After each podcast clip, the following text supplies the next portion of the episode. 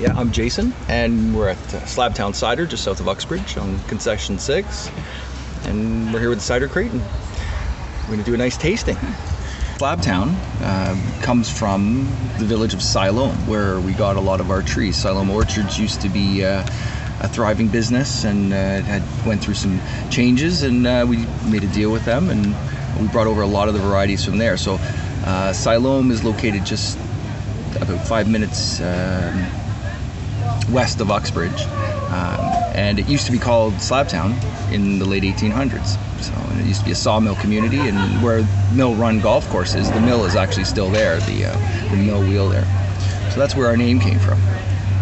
And it's uh, moved here and relocated and found a pretty good home. It seems like it. Yeah. Uh, you're also doing looking to expand into some uh, distillery and some spirits, are you? We are. Uh, I know that's uh, not been a huge focus right now, but with the the COVID um, pandemic starting, you know, we were approached by the mayor of the town and say, "Hey, can you make hand sanitizer for the uh, for um, frontline workers?" And we said, "Sure, let's do it." So we started with that, and it just evolved into. Know, we always had uh, plans to build a distillery here, uh, but. Uh, Small steps all the way through, we sort of move things uh, forward a little bit quicker. So yes, we will have a gin bar and manufacture our apple brandy, and you know a lot of uh, barrel aged product that uh, you know fruit from the farm we're going to utilize in the pro- whole process. We have peach trees, we have pear trees, we have uh, apricot, we have yeah lots of fruit here. So hopefully utilize everything uh, for that. Uh, and Dave joined us here. You're the uh, cider maker extraordinaire, we're told. Yeah, I've heard a few different descriptions, but And uh, we've got quite a selection you have here uh, for us. So why don't you take us quickly through this one, and we can we can start from there. yeah. So that's the Founder's Dry. It's our our first and flagship cider. So straightforward, just apple flavor, uh, fairly dry. It comes in at about 14 grams of sugar per liter, and uh, ends up working as the base for some of our other sort of drier ones. Um, but yeah, Cheers. cheers. Cheers. It sounds great on the uh, the podcast. So tell me first of all a little bit about where we're at right now. Uh, brand new facility, still in the process of adding on to it. What are you doing here? Well, we're moving most of our uh, of our seating to the outdoors as uh, beautiful COVID has uh, forced us to do. So we have a patio which normally we can hold about 250 people, but we're down to about 65, 70 uh, tables and cha- or chairs on the patio right now. Hoping to add another 150 uh, very shortly. So outdoors is going to be very, very good here. We're adapting. Yeah. And and why here? Why the, why the region? Is there uh, is there a story on the, the space or You know, nobody's ever done it here in uh, North Durham. Nobody's ever put a cidery in, and you know, we were one of the first. Uh, and we thought, you know what, Uxbridge needs a destination. You know, uh, yeah, we've always wanted a, a hospitality restaurant, eatery, farm, destination place, and this this has been my home for the past 40 years. So I'm, you know, I just wanted to do it here. So, got good support from the town and, and everybody uh, around here. You know, sort of, if you build it, they'll come. So. and Dave? How did you get connected into it?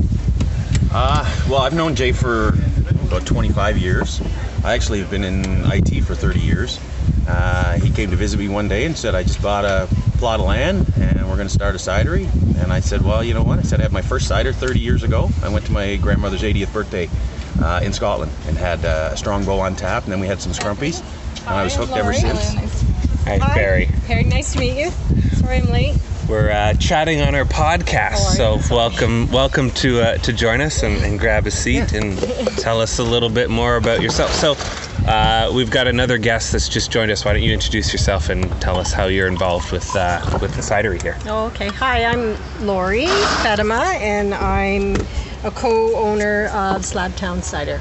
Excellent, and it's a gorgeous Friday afternoon here here. Towards uh, the middle of summer, as we said, 2020 COVID. Um, that's obviously caused some challenges uh, this year for you. How have you been adapting to that?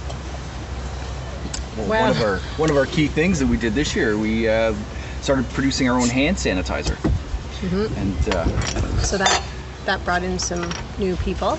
Um, we very quickly went online, quicker than we expected to. That was uh, online platform. We had our website, but then we just moved it to online.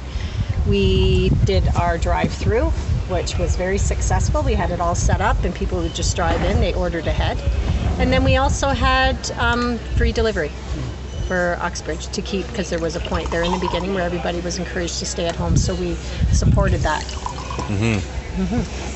And now it's uh, phase three opening up a bit more. You've got people coming in, uh, your outdoor patio here. You've got some plans to add some more patio space as well. Very neat. Um, actually, before we started recording, you mentioned that next door you have some some guests that are that are there quite often uh, and busy. So that's even another draw. Can you ex- there's, explain a little um, bit about that? Well, the, the property next door to us is called Wood Newton, and it's uh, been the home to uh, the O Cup, the downhill mountain bike O Cup, every year for a long time. One of the uh, stops on the on the race series. So they have about 2,500 people. Some years, 15 to 2,500 people, uh, all racing through uh, the property, which is it's a great draw for us because people will love cider after they ride. So. Uh, we're on to our second sample here. What do we have, Dave? Uh, this is our bitter sharp. Uh, so again, another nice dry uh, cider. It's actually a, a wet hopped cider. Um, what you'll get out of it though is not the hoppy aroma. You just get the bitterness, uh, which makes it seem a little drier than it actually is. Uh, it's also the one that we call our crossover for the wine drinkers. So this one's going to be the one that's going to taste most like a white wine uh, and draw them over, fill that gap between switching winemakers to drinking cider. Have you found that there's um, you have to go through an education with people, or are people sort of really understanding what you're offering, knowing it's not your Somersby or your strong Strongbows? I mean, it runs the gamut. Some people are quite well educated and they know what they like. Um, we we tend to, you know, make sure that we have a lot of dry ciders available. We do kind of swing up the sweet scale a little bit, uh, but even our sweetest cider is probably half the sugar of, of a Somersby. Um, but at the end of the day, I want to make sure that whatever you know fruit or other flavorings we put in there, we got to make sure we respect those, while still respecting the apple flavor. So it's you know light enough that you still get an apple, uh, but making sure that the fruit can sing. Uh, so it's a matter of just making it as sweet as it needs to be versus forcing it to be dry and then kind of losing that flavor. And you've got quite a quite a selection of options here. Um, how did you get to, to nine? It looks like it. Yeah, we've got nine on offer now. We've got about uh, three or four others that were seasonals that uh, that we've taken off. So uh, we had uh, Cider House Rules was our mulled cider that we had, it you know, from Thanksgiving to Christmas, uh, and uh, we had uh, what was his name? John Irving. John Irving was the author of the Cider House Rules uh, book. He actually came here and did a book signing and gave us the permission to use the name. Uh, so we had that for the winter. Uh, took that off. Uh, we actually just brought uh, Sweet Maple Heat to an end for this year, so we had a maple for maple season. Um, but we've just taken that off. We're going to try and replace it with uh, with a honey habanero. So again, playing with that sweet and spicy uh, kind of feel. Uh, we had mint basil in the winter, but it I feel it doesn't work as well in the summer, so we replace it with the the mint cucumber for the summer. So those two will just go opposite. So yeah, we've probably done about 15 flavors in total, but we've got nine on offer now. Uh, we did our first barrel aged uh, back in the spring. We had some tequila barrels and did a ciderita, so a margarita inspired cider. Um, because it's in a barrel, you only get 200 bottles out of it, and those 200 bottles sold in two days. Yeah. And then it, I don't think a weekend goes by where I don't get at least three people saying, "When's the ciderita coming back?" It's like, well, it's barrel aged. You can't rush it. Um, is there plans to expand outside of your offerings here? And I believe you're in a couple bars and restaurants around as well. We haven't actually gone uh, outside of the property here as present. We do have a big list right now, and uh, we want to be able to roll out properly. And just keeping up with the demand here as it is is uh, pretty tough. So we have plans, obviously, to go to bars, restaurants, and, and, distribution, um, but not until we're ready. Yeah. Right. And I, and with, with COVID, with some of the rules, uh, with the fact that you're getting uh, a little bit more value for selling direct, uh, it obviously makes sense to be supporting those that are willing to come and make it a destination because that's exactly what you're doing. Yeah. Um, are there other events that you've had to say cancel this year that you would have loved to have Yeah. done and you're Yeah. moving towards maybe in 2021? Yeah, we had a few um, small like parties scheduled. People love this landscape. They like the experience and they want to share it with their friends and family. So they've done. They've asked us to host weddings. So we had a few weddings we had to um, cancel and move to 2021. But in most cases, we've just said, you know what, we'll pick a date next year, and hopefully things will be a lot different. We do have one wedding that's still happening, and they've just adjusted their numbers. Thankfully, we're in phase three, so um, they're able to do that nicely. They'll have a bit inside and outside. And they were a couple that met next door, so it's, it's pretty. It's a big part of their story to get married here. They they're really hanging on to that, so we're supporting them with that. They're gonna get on their bikes and their Yeah. tux and the dress, and that would That's be part of the uh, plan. Yeah. Yeah, exactly. We Yeah. actually met right in this field over here during one of the downhill cup uh, events at Wood Newton, and uh, yeah, the rest is history. Well, you'll have to put something up as a commemoration or something of that nature. That's really Mhm. funny. Tops? So, Oh yeah, we did hint tops. I don't remember talking about. it. yeah, why don't you tell us about what we just tried? Yeah, so the hint of hops is is our second hop cider, but this one's a dry hop, so it's uh, you're getting the the floral hoppy aroma, but without the bitterness. Do you get uh, people asking about the differences as they come up, and then there's a preference one or the other, or do you get most people, from what we've seen with the hops, it is sort of the the easy way to transition uh, a beer drinker. Exactly that. So basically, we use the bitter sharp as the as the filling the gap for wine drinkers, and then the hint of hops to to bring the uh, beer drinkers over. Very cool. Um, you said you had some partnerships as well, or some work with some of the other local breweries. Mhm, We're uh, working on that right now, and uh, we have a Tied House license for the property. Uh, so we will be uh, featuring North Durham breweries and uh, and other cideries as well. So we're just trying to keep everything Uxbridge and, and Durham North right now, and then we'll expand uh, in the future. Very neat. Yeah, that's it. That's one thing that we've done so far. I think with our marketing strategy is we haven't done a lot of paid advertising here at Slabtown. It's been a lot of collaborations. We did sponsorships when we first started. We went out to a lot of events before we even opened up our farm store, and now we rely a lot on word of mouth um, and social media. So we will obviously do some paid advertising down the road. We do have it in our plan, but right now it's working for us, just the word of mouth and the partnerships and the collaborations. Yeah, Durham tourism has been very good, good for us. Yeah. As uh, you know, Uxbridge Township's been amazing.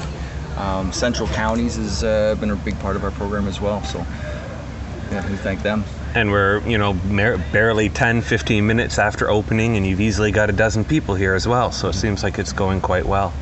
Um, you have other offerings than just drinks on site. Uh, what else can you get on the property? Um, well, we have a charcuterie board, which we're actually bringing up very shortly for both of you to try. and um, then we also, because our eatery is not quite open, we've partnered with um, Temptations Food Truck, which is part of Anina's in Goodwood. And they offer everything from wraps, salad, they have steak on a bun, they have ribs and fries. All good, um, easy food to enjoy on the patio. Yeah, that's what we have. And uh, because we've got a whole bunch more to, to go through, and we don't want to make the, the discussion here a, a 40 minute podcast, uh, Dave, why don't you tell us about a couple of the other ones that you have as offerings here?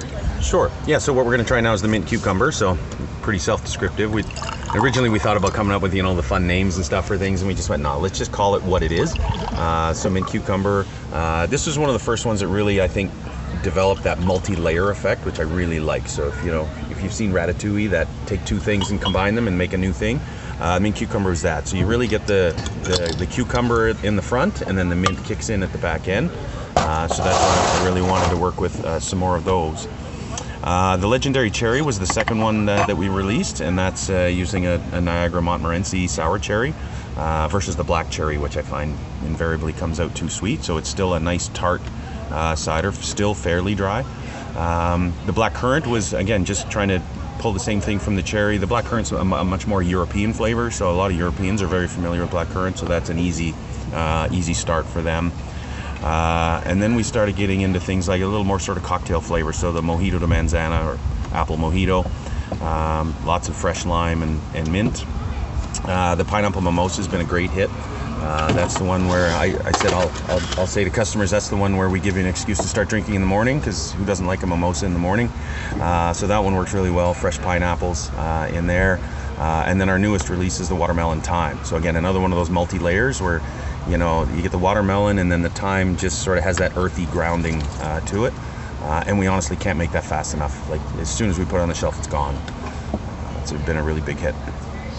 Quite a quite a few offerings, and then uh, as winter rolls around and next season comes around, you'll have a couple other things as well, I'm sure.